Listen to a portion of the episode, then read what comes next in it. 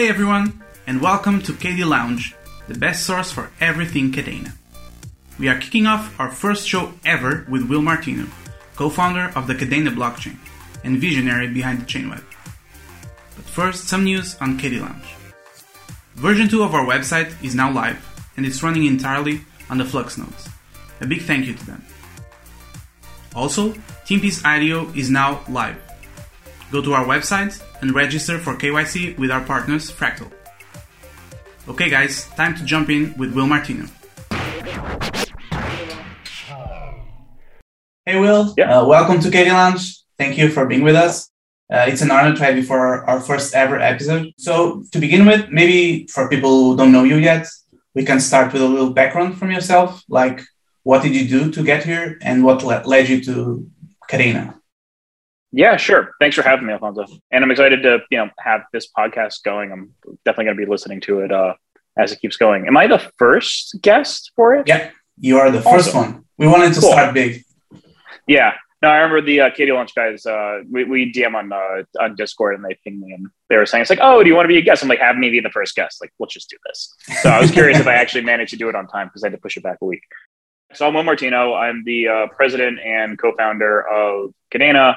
And yeah, I guess okay. My story of how I got into crypto is a long one. It starts back in 20, God, 2012, 2013. I got a job at the Securities and Exchange Commission to be their effectively their quote unquote their like resident young hacker. I was brought in by by former boss who is kind of the textbook definition of a mad scientist, Arizon Kurtosh.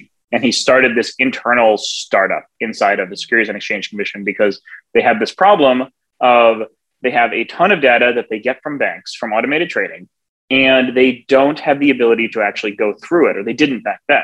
They were actually putting it into excel and excel has a million line limit for spreadsheets and they get way more than a million lines of data from the banks that they regulate uh, uh, like in just a couple minutes of data. So it was a big problem and there was this internal group that got started to solve it um, I ended up being uh, one of the lead engineers on this project called the National Exam Analytics Tool, which rolled out to it rolled out nationwide, and now it's on version four or five, and it is one of the backbones of the examination program at the SEC, and it allows them to suck up the data and then uh, you know uh, do reports on it that are standardized, and also combine third-party pricing data to identify any potential issues.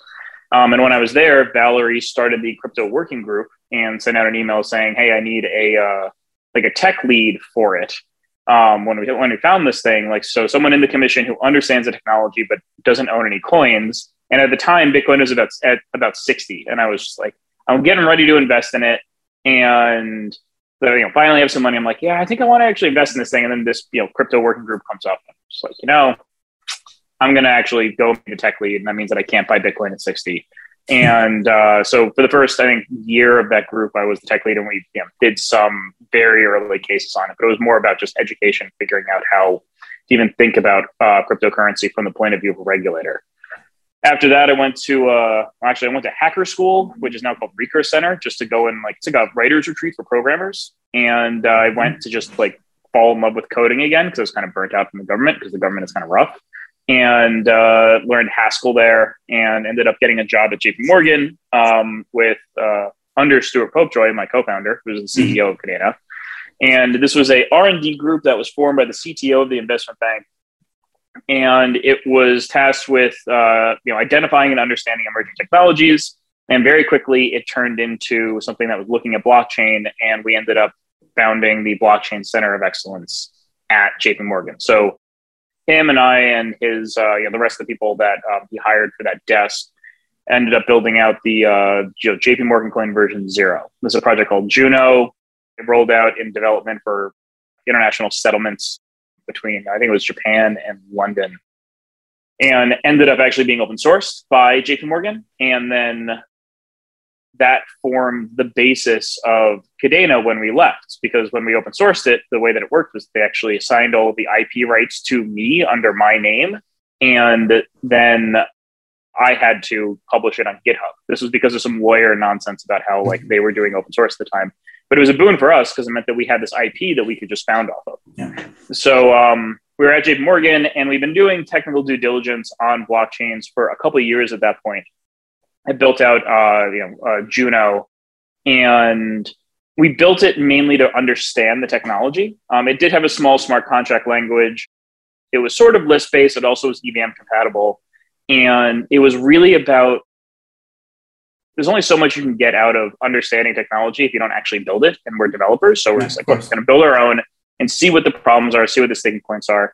And along the way, we saw literally everyone came through. So, um, you know, IBM Fabric back before it was Hyperledger, actually the original Hyperledger back before the name got bought by IBM. I mean, Vitalik came through at one point. This is before Ethereum had even launched. So, like every industrial and kind of like newer smart contract public chain came through. And you know, we got to ask them a bunch of questions, and we ended up collecting these kind of core questions that we knew needed to be answered for blockchain technology to ever be appropriate for industrial use. And after we've been doing this for a couple of years and we had this project and it was open source, then we had the IP for it. Uh, you know, I went to Stuart and I was like, I think we can leave and found a company around this. There was some there was some political nonsense going on, so it was kind of uncertain if the group was going to continue. And we are just like, all right, let's like leave and go and do this. So for the first year, when we founded Kadena, we were focused on smart contracts. Um, Stu was always has always been it will always be the lead for Pact or smart contract language, and uh, this private blockchain that was based off of Juno. And really, it was Kadena was founded around industrial private blockchain applications.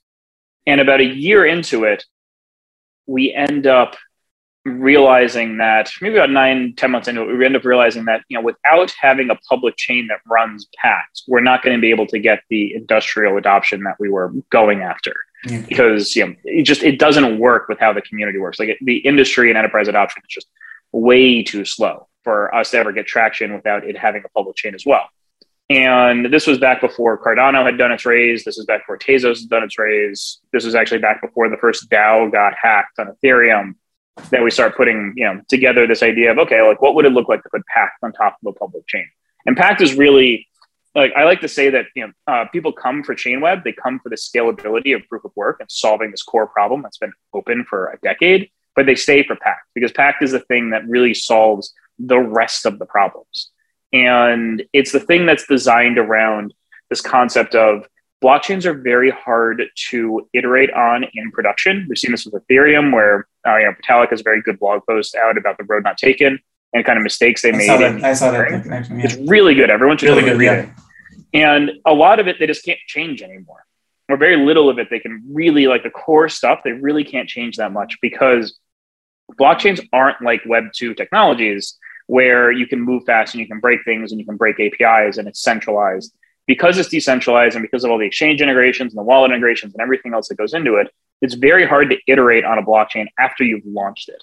So we knew going into this that we needed to do a ton of the heavy lifting early on because once we launched the chain, we weren't going to be able to change very much. Mm. Um, we can iterate on Pact the language a little bit, but the core of it needed to all be there.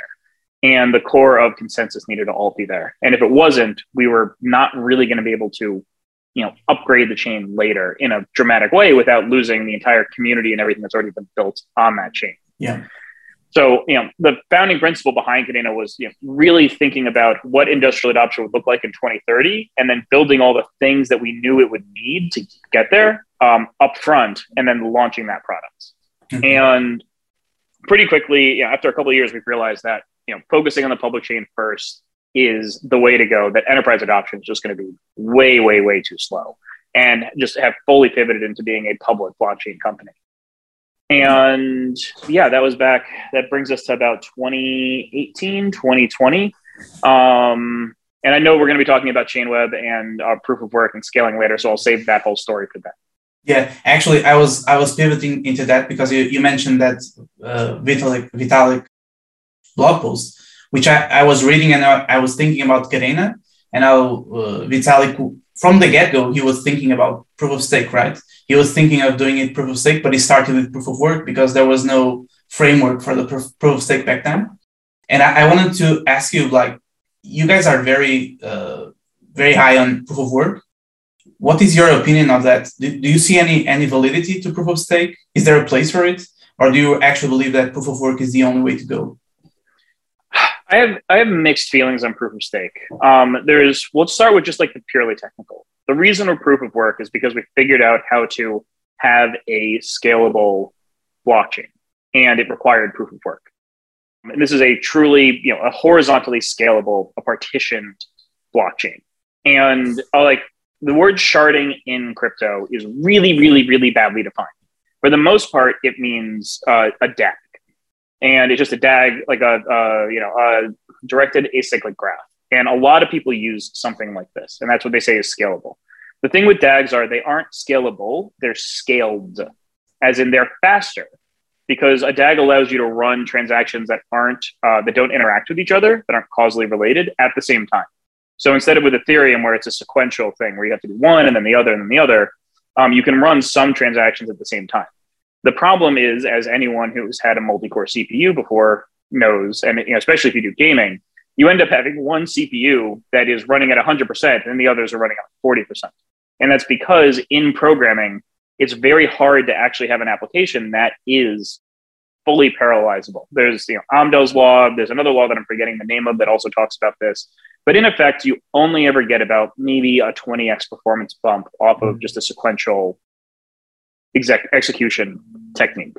So what you really want is something that is horizontally scalable. This is what the big players in Web two do, uh, like Google, where you have these entire farms of servers that are running in parallel and that are you know that are keeping uh, each other updated and appraised of what their state is, but they're still able to scale out horizontally. So if they need more scale, they just deploy more servers, and it can very seamlessly do this. And that is the you know when it comes from like a tech perspective, like that is how you scale. Like that means that you are scalable because you can just throw more servers at it and it can get bigger. And I still don't know how you can have a partitioned, uh, you know, like a the way that ours works is that we have multiple chains that all run in parallel and we can add more chains later. You can't do that type of thing where and have it be asynchronous with proof of stake. And this is a highly technical topic that you know maybe this nut gets cracked at some point. I've tried to crack this nut myself, but you end up having something like the closest you end up getting is near, which isn't really sharded. I mean, it's sharded because crypto defines sharded as everything, but it's not a partitioned thing.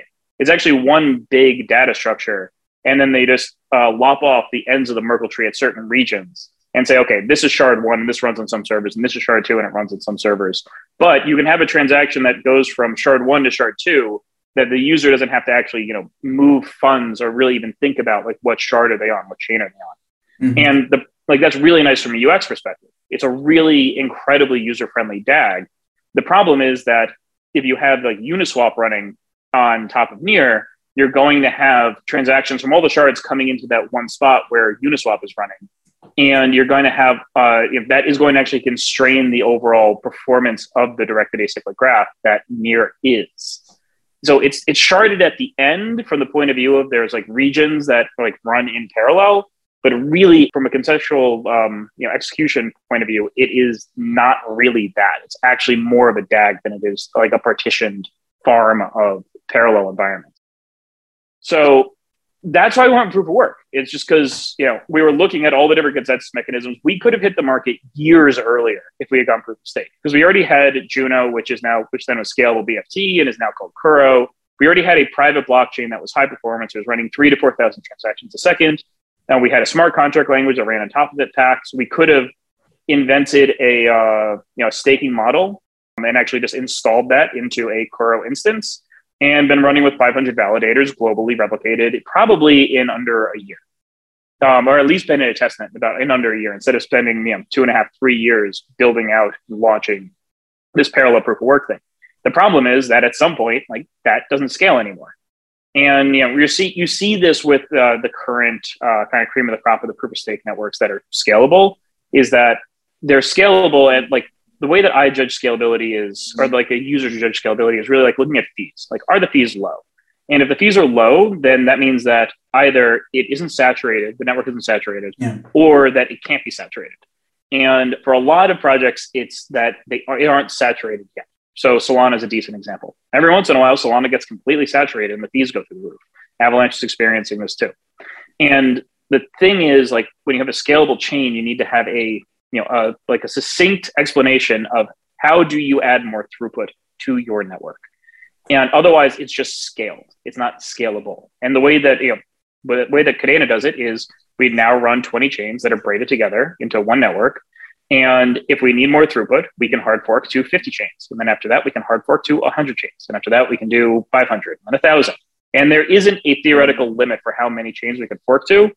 The practical limit, I'd put it at is probably a million to 10 million chains.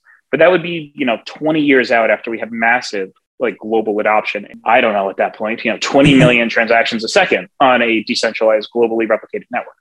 Yeah, that's that seems that seems high. Too high to think about has right like, now. but proof does have some like really good advantages when it comes to um, fundraising and control. And this is especially why like the West Coast VCs love proof of stake, Mhm. is that they can go in and buy big chunks of the token early on for you know low amounts, then go and you know help them to get listed and to get popular and for the price to go through the roof. You know, Solana's famous for this. Solana came in and bought a big lump of their uh, the Solana tokens in a down round right before they launched.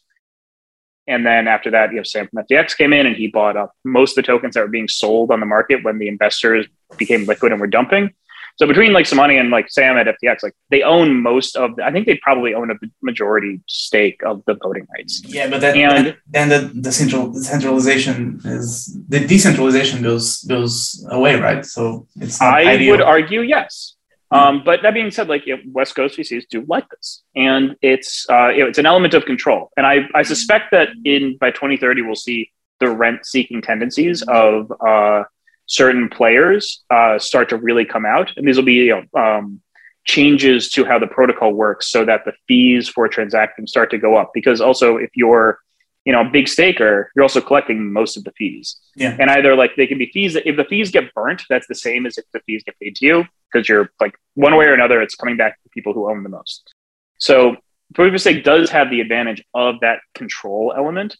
I don't like it, but mm. it does have that advantage. It also has the advantage of maintaining. It's easier to launch a billion dollar market cap cryptocurrency with proof of stake because you end up having you know people aren't selling and trading as much as they are just staking and holding, and that's really what proof of stake is designed for. And the energy thing was kind of tacked on later because initially like proof of stake was supposed to be about performance because it does give you you know better finality and better performance than a traditional proof of work network but once the scalability idea that you could scale a proof of stake network kind of got discarded a bit like just sort of forgotten then it was all about green green green green Yeah. and it's pretty debatable exactly like how green proof of stake actually is and i don't even really want to get into the green aspect of proof of work crypto because it's kind of missing the point on the whole problem when it comes to global warming.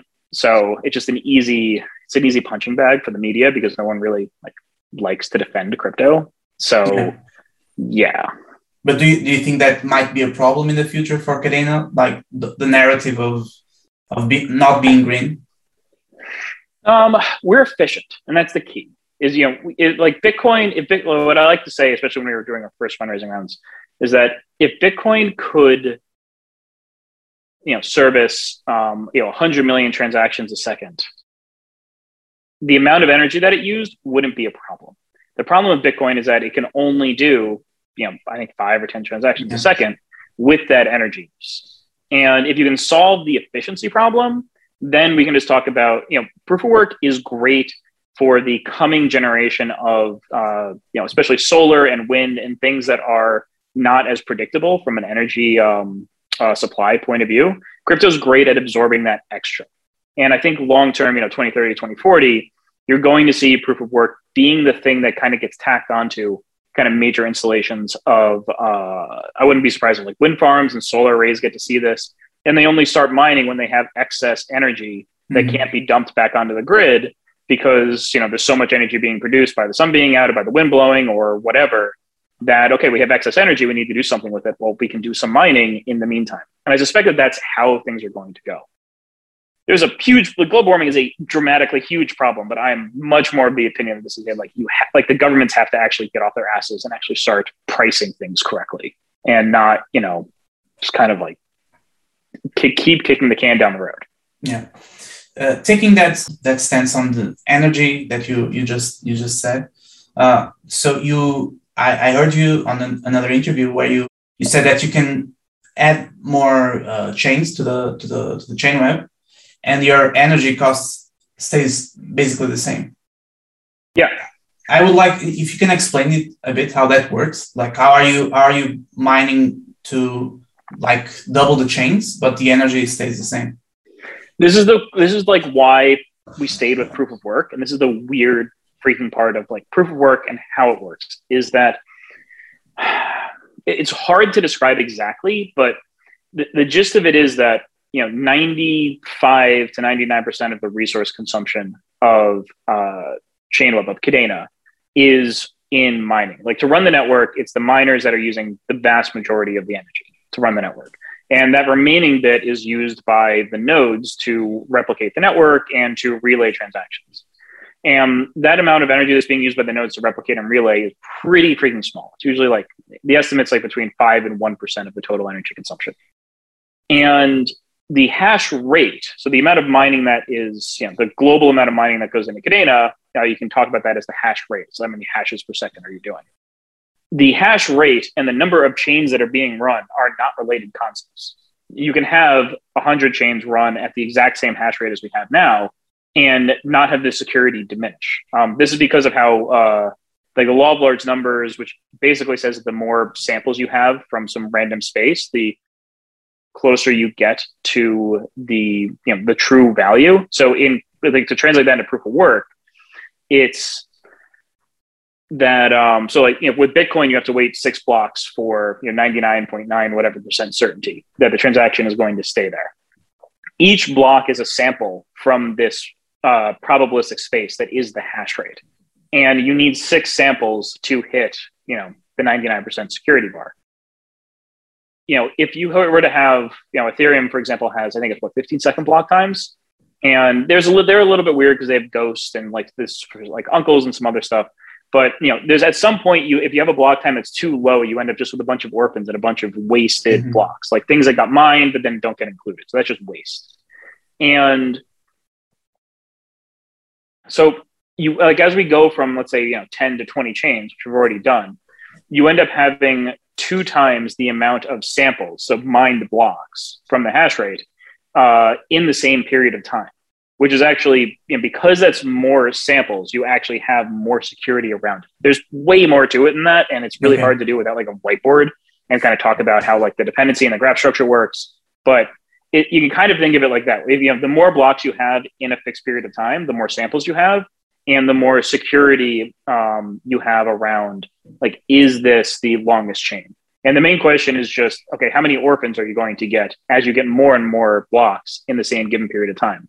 And because Chainweb operates in this partitioned asynchronous environment, the orphan rate theoretically and in practice, we've also seen this doesn't actually go up as you increase the number of chains they actually goes it, in theory it should go down we suspect that it'll probably remain about the same mm-hmm. because the odds that to have an orphan you and i have to mine the same block at the same time and if there's 100 chains versus 10 chains it's less likely that you and i are going to pick the same chain and then mine the same block on that chain in the same period of time okay. so the idea is that actually as we expand the orphan rate goes down and the security goes up because we have more, you know, like there's so there's less waste because um, there's less orphans, and the security goes up because we're having more samples from this, you know, we're having more blocks from this fixed period of time. And the crazy part of proof of work is that you can split up that hash rate as much as you want, and it's not a problem. So the re- the way that the energy use doesn't go up is that we're using the exact same hash rate for let's say 10 versus 100 chain network we use the exact same hash rate with just one tenth the difficulty for the 100 chain network. But because you're getting more samples, you actually have higher security at the 100 chains. And because the mining, the hash rate is you know 99% of the energy that gets used, when you go from 10 to 100, your energy use overall barely changes. The, the nodes, the replicating nodes, they use more energy because you might need a few more servers per node to yeah. replicate a 100 chain network. But that's only 1% of the overall energy use.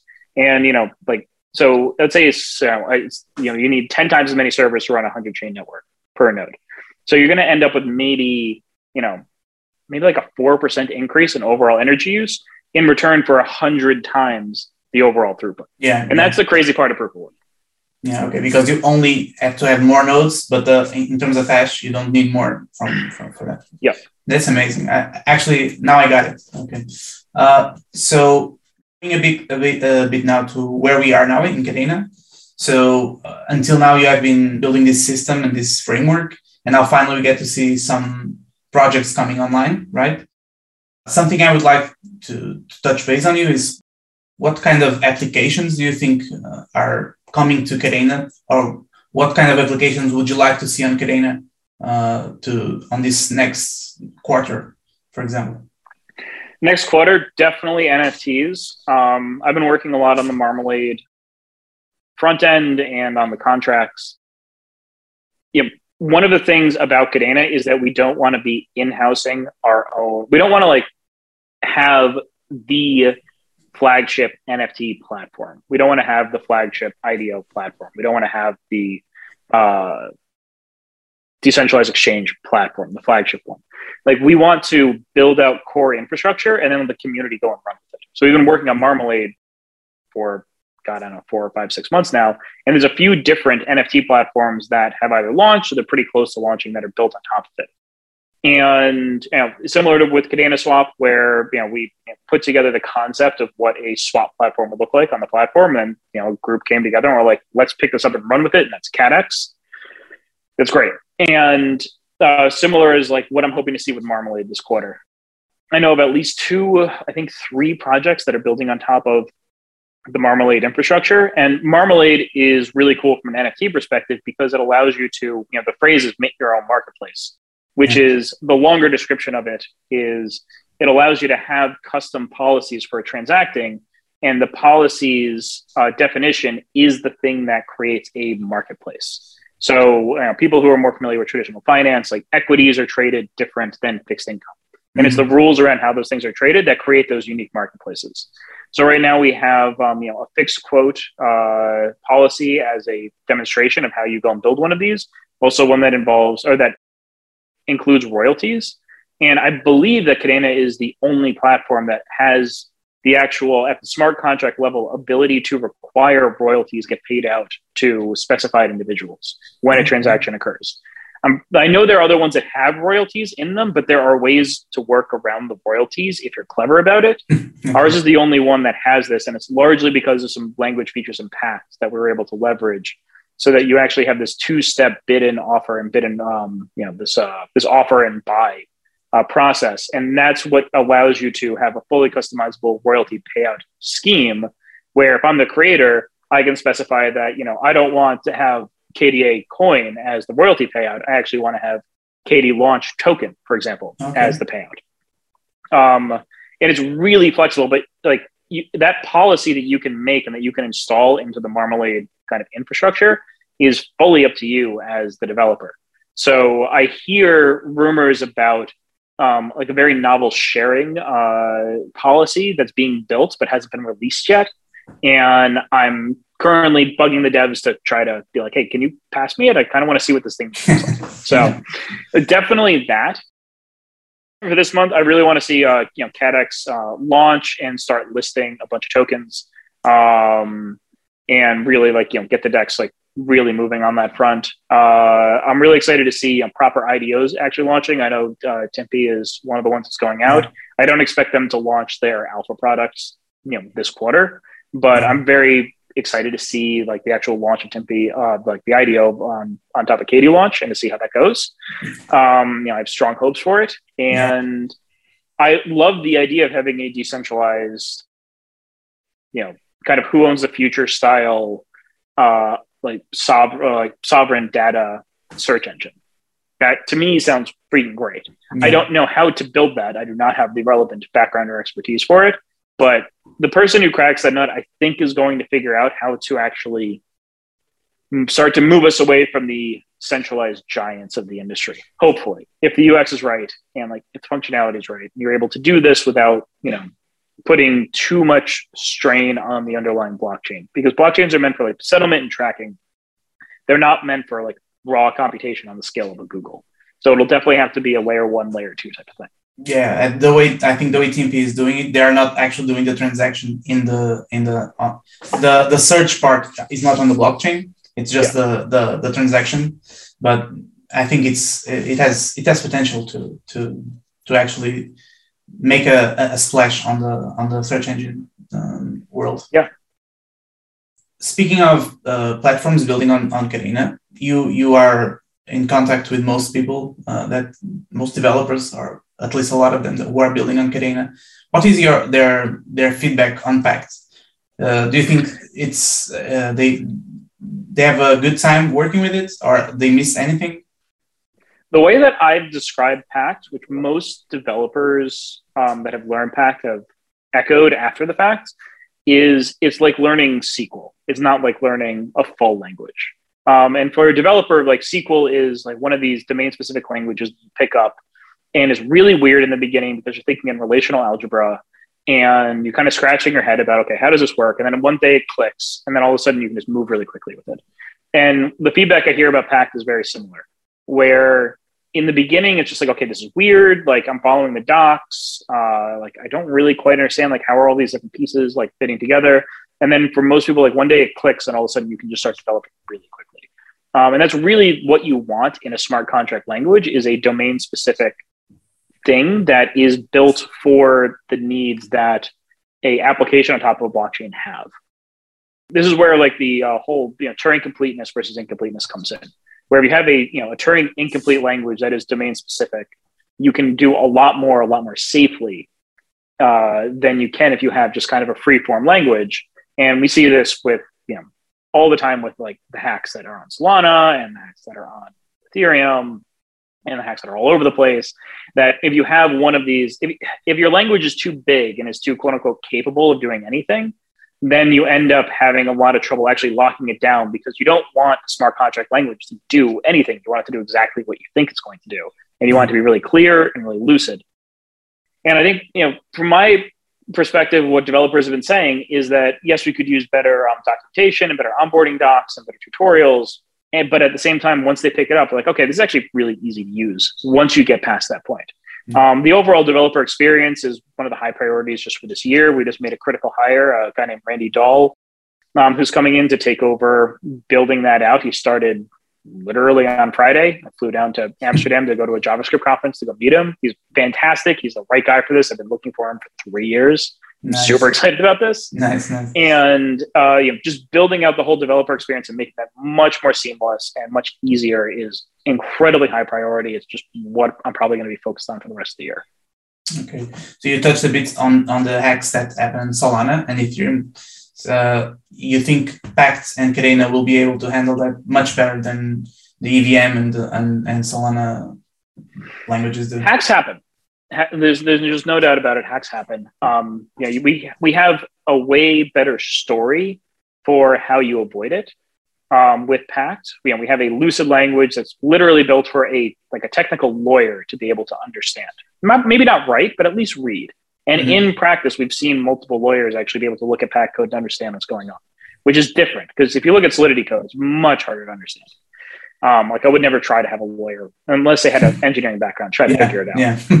I mean, even for me personally, like I can code in Solidity, but I won't because I won't trust it. Yeah. Um, you know, this time last year, I was beginning to work on doing a bridge from us to Ethereum, and you know, we had you know full Merkle proof validation um, in Solidity, a contract built out for it. And we're starting to build out like some other features. And I just kept looking at it and I'm like, how in the world do we do we is this thing going to be safe? We're doing a bunch of custom code. Like with Solidity, there's vanishingly few people that can write new code that doesn't get exploited. And even with the best audits, it's next to impossible to actually have any assurance around it. And this was back before all the bridges kept getting hacked on Ethereum. Yeah. but I was taking the stance internally of like, guys, I'm really not comfortable with this because I think people are going to bridge to a you know a large degree, and I'm pretty sure it's going to get hacked. That's going to be a problem. And then low, like eight bridges got hacked. yeah. yeah. And bridges are hard, period. And a lot of them right now are centralized. Not that, you know, though everyone says our bridges are decentralized, but like most of the bridges that exist today are very centralized. Um, I think you know, Avalanche's bridge is one key that's sitting on a server inside of a trusted enclave in an Intel SGX module, mm-hmm. and it's like that's that's actually just a money transmitter. I don't know how else to put it. It's just a money transmitter like yeah. this.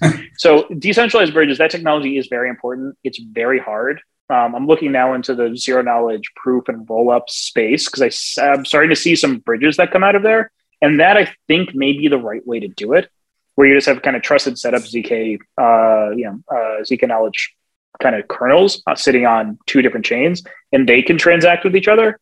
And then that gets around a lot of the, I guess there aren't just a ton of the issues with regard to, um, you know, exploitability and also like regulatory problems and a bunch of other things.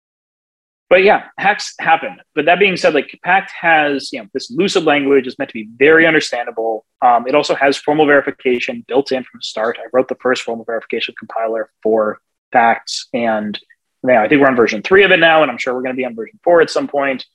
Um, know, we have an auditing firm, NCC, that you can go to if you have your contracts and you want to get them audited. They do a fantastic job. And you know, with all of this, like we have the tools to be able to do novel applications, things that are more than just buying and selling tokens, and then a little bit extra on top of a public blockchain without having to worry that someone's going to come in and hack the shit out of it immediately. okay, okay, glad to hear. Uh, backing up a bit, uh, back to, to Marmalade and NFTs. You know, this year was big for NFTs, like bunch of, of new projects that came and did crazy runs, but also a lot of projects that are worth nothing uh, and are just money grabs. What do you think are uh, the, is the future of NFTs, and what NFTs do you th- do you see as coming up that are actually valuable and can make uh, a difference for for people in general? NFTs for me. So back up a second. I'm uh, even though I am a like a you know crypto entrepreneur founder type, I'm actually pretty risk averse when it comes to investment. So like I didn't even think about buying into crypto until 2013, 2014, even though I knew about it and I've been following it since like 2009. Mm-hmm. And so, you know, when you ask me like, you know, which ones do I think are going to be valuable? I don't even know about the space at all. To me, NFTs right now feel like I look at it and I'm like, I don't really understand this. Like I can build the tech and I've been working on Marmalade and I think the tech is cool. but I'm like, from a trading perspective, like I don't really understand this, but I've been here before with crypto back in 2009 and 2010. So I know this feeling now. I'm just like, I can observe in myself. I'm like, I don't really get this, but I'm pretty sure it's going to be something. So I'm going to wait back. And it's okay that I'm not going to be the first mover on this. Yeah. There are other people yeah. that will be, and they're going to make absolute bank off of it. but I'm going to wait back and see kind of how this evolves and where it goes. Because to me, it feels like crypto back in 2010, 2011, really. And it just like really early, except now crypto is, except like it's backed by crypto and crypto's already gone crazy.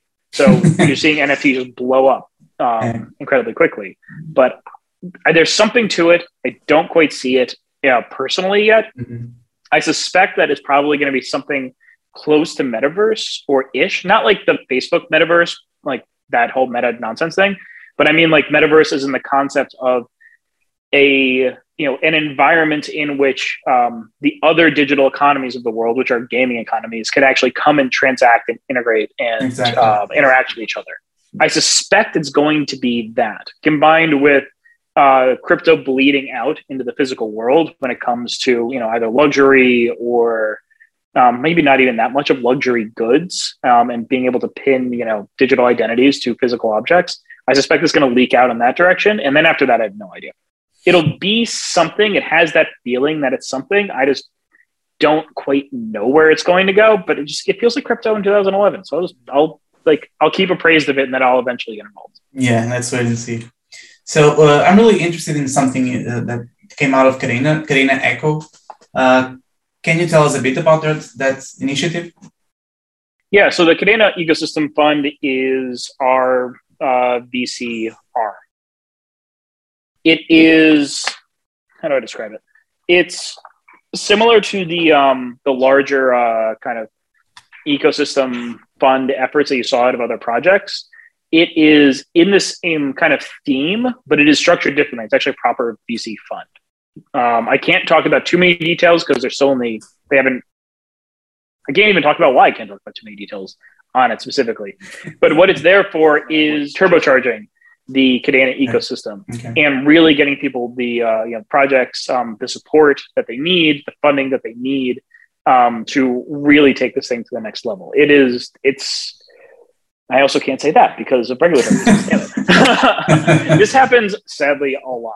But it's about taking Kadena to that next level. Okay, okay. Let's we let's cracked, do... like the we cracked the billion dollar market cap uh, last year. I was super psyched to see that, oh. and it's about going to that next echelon up. Yeah. Okay. Let's keep it broad like that, so you don't get in trouble. Um, okay, so I think we, we we covered most of what what we had to discuss. I think we, it would be cool to finalize on a, a broader question uh, for people who are maybe not involved in crypto yet, but but are curious. Uh, why blockchain? So why did you why did you believe that blockchain is the future, and you start building something on it? So why did I or why blockchain? Those are two different questions. Why did I was largely situational. Um, I had known that I wanted to do a tech startup for a long period of time and was waiting for the idea. And you know, having the background at the SEC and then at JP Morgan and having a co-founder like Stuart was ready to go on this and had all of his experience of you know, Stuart is a decade older than me. People don't quite realize. No, I think he's two decades older than me. People tend to not know this. So we have a huge gap from the point of view of like co-founders. Usually it's only a few years, maybe 10 at max. So he has just this wealth of industrial knowledge that comes out of working in finance, you know, building exchanges, um, building market making engines, just doing tons of stuff over just decades that I couldn't bring to the table that you can't unless you've been in the industry for you know, 20 years. So why did I get into it? Because we had a, we saw a problem which we identified very specifically at uh, JP Morgan of blockchains are going to need X, Y, and Z by 2030 if they want to be anything more than just token trading toys. And we had a vision to solve it, and we went out and built it, and then we raised and we solved it. And now it is about you know realizing that potential, gaining more traction, and taking it to the next level. And it's now at this point, it's just super fun because we have a great, very small team. We do like to keep Kadena pretty small. I think we're technically still under 15 people um, who are full time employees, which is smaller than Kaddex, for example. Um, and we are we want to keep it that way because we don't want to have like you know we don't want to have Kaddex under our roof. We want them to be their own thing, doing their own stuff that can have their own priorities and go at their own pace. Same with um, all the IDO platforms. Same with basically everything else but so that's you know why I got into the space because um, we had just an opportunity, and if you see it, you can't say no to it. Uh, but as for also the technology is just really freaking cool, and from just a total just pure nerd perspective, we built a uh, you know a giant multi-threaded Lisp machine in the sky that now runs, and it's just really freaking cool to see mm-hmm. like Lisp in production, multi-threaded, just running globally. So like just from a nerd perspective, like that makes me psyched. But um, you know, why blockchain for you know kind of the layman? It's always hard to talk about because like even back with like the internet in the early days, you couldn't really talk about it. It's just it is the next evolution of technology, and as we get more and more, you know, let's say we went 200, 300 years ago, and the steam engine was invented, and it was being used to like you know pump out you know uh, mines. That was I think the first application of it and you were talking to someone who had founded a like a steam engine production company. It's like why steam engines? Like, well, you know, it's only doing this, but at some point it's going to be used to do more and more other types of work. Yeah. And but they, it would have been very hard to say, oh, we're going to be blanketing the continent in railroads at some point. What's a railroad? And also, all the ships are no longer going to use sails. And they're like, wait, what in the world are you talking about? But like even then, like you could have pitched that in a way that would have made sense because is not that far abstracted from the technology. Is not that far abstracted from like this base of effectively almost no technology. Like leaves float on the surface of the lake so you can talk about a boat as being like a big leaf that has like a thing that you can paddle. And then talk about a sail as like another leaf that sticks up and that gets blown by the wind. Whereas like when you're talking about something like the internet, it's very hard because you know like about like you know even in the 90s talking about the future the internet was hard because you're already so abstracted from just daily occurrences that you know you can talk about email but you couldn't talk about snapchat it just wouldn't make any freaking sense. Yes. You know, because there's so many other kind of bits of technology that then you know start to involve and that it enables. So decentralized computing is that next evolution, and it's that much harder to talk about long term of like where it's going to go because it's so much more abstracted. You can talk about the benefits of you know centralization and megacorps are a problem and the ability for people to have you know, more fine-grained ownership of their assets and of their computation of their data is a just a good thing to have and to enable that we need to work on this and actually bring it into production and then bring it to the masses. Um, i suspect that why blockchain will make more sense uh, when the global economy uh, when basically quantitative easing finally catches up and like the united states is already experiencing it other countries have already experienced it but the us is seeing some very high inflation numbers that are rather scary and you know i was you know, back when 2008 happened and the collapse happened, um, I was actually in a course with Shiller as the professor, and Case Shiller, the index was the thing that predicted the market collapse. So it was like I was at Yale, I was junior year, we were in the history of finance, and the market was collapsing. So he was able to get like the president of BlackRock to come in and give a presentation. Oh. And I believe that that, co- that those courses are actually recorded and on Yale's open courseware. They're kind of fascinating because it's yeah. all of like the bigwigs from Wall Street. who can take the two hour train right up. Actually, I'm sure they drove, and or probably took a helicopter, on them. And like we're giving talks about like okay, like the economy's collapsing. Here's what happened. Here's how it works. So and then we had quantitative easing, and a lot of people forget like Bitcoin came out of just an anger, like almost a nerd rage at yeah. quantitative easing.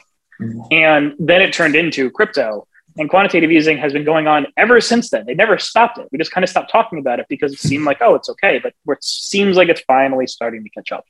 So I suspect that by 2030, why blockchain and why crypto, or at least why crypto will make more intuitive sense. Okay. But these things take a long time to shift. So there's that. Otherwise, it, it's a hard like if you could just get it into one soundbite that would sell everyone, we wouldn't have the we wouldn't still have the adoption hurdle that we have today. It's going to take more kind of um, you know uh, reality coming and interacting with the technology and it being really demonstrated of you know, what it really can do um, for that to be more obvious for people. Smart contracts were a huge freaking step um, towards that. If we never had smart contracts, I don't think that we'd even have the possibility of being able to answer this question kind of like a you know a one or two sentence kind of way. And the problem with the smart contracts on Ethereum is we talked about with hacks, like they're really, really hard to write um, in a safe way. So you can do very little besides just you know token transfers. You can now do zero knowledge rollups, which are great, but at the end of the day, they're usually just transfers. So mm-hmm. for the most part, Ethereum is like a token like emitting and transferring machine, and it can't really do much else. And at this point, the gas fees are so high that and no one wants to even like be transacting yeah. on the base layer. And I'm, by the way, of the opinion that sh- that proof of stake in Ethereum will happen, but sharding in Ethereum or whatever their scaling is going to be won't. and a large part of this is because it doesn't benefit the owner class in a proof of stake network to have low fees like it, like you want like you want enough scale so that adoption doesn't get too truncated but if you have too much ado- if you have too much scale then the owners aren't collecting the fees and i know in ethereum they don't technically collect the fees they technically burn the fees but it's the same thing it, yeah. it's you know it's you know half like it's six and one half dozen the other so yeah, I mean, it's sorry to go off on kind of a tangent of that because oh, I forgot to touch a base on it with the proof of stake yeah, thing. But yeah, I am of the opinion that proof of stake on Ethereum will eventually launch. Um, I do not think it will be cartel resistant, and I'm pretty sure that the actual scaling of Ethereum won't happen, or if it does, it'll be highly centralized. Yeah, because the incentives are are not there for, for it to happen, right? It's the other way. Around. That's around. my problem with proof of stake is that it doesn't align the incentives. Like the it you know it removes miners, which like miners are important. I'm sorry, they just are. Like I, I get that on proof of stake network, but like miners are important. Like they they like they secure the network and you know removing them so that it's just whales and miners end up being kind of the same person gives them a hell of a lot of control in a way that I find to be quite dangerous. Okay. Uh, very interesting to hear you talk. Well, thanks a lot for, for coming up for our first episode. And maybe in the future we can catch up again and see how things are with Kadena and all the amazing DeFi and applications that are being built uh, and that, that will be released by then. Yeah, I'd love to come back on. It's great talking with you, Alfonso. Okay. Thanks, Will. See ya. Thank you. Bye.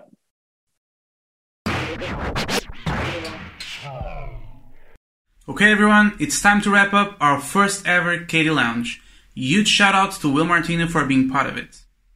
On our next episode, we will have co founders of Timpi, Gareth Evans and Jörg Buss. Timpi is a decentralized search engine. Don't miss out. Until then, we want to share a project that you guys might find interesting. DocuShield, a decentralized platform that runs on Kadena. DocuShield is guaranteeing that all your sensitive info stays private and secure forever. I really like the use case for DocuShield. We will leave a link to their website in the description. Okay, guys, see you next time for another interview, some more KDA projects, and of course, as always, everything on KD Lounge.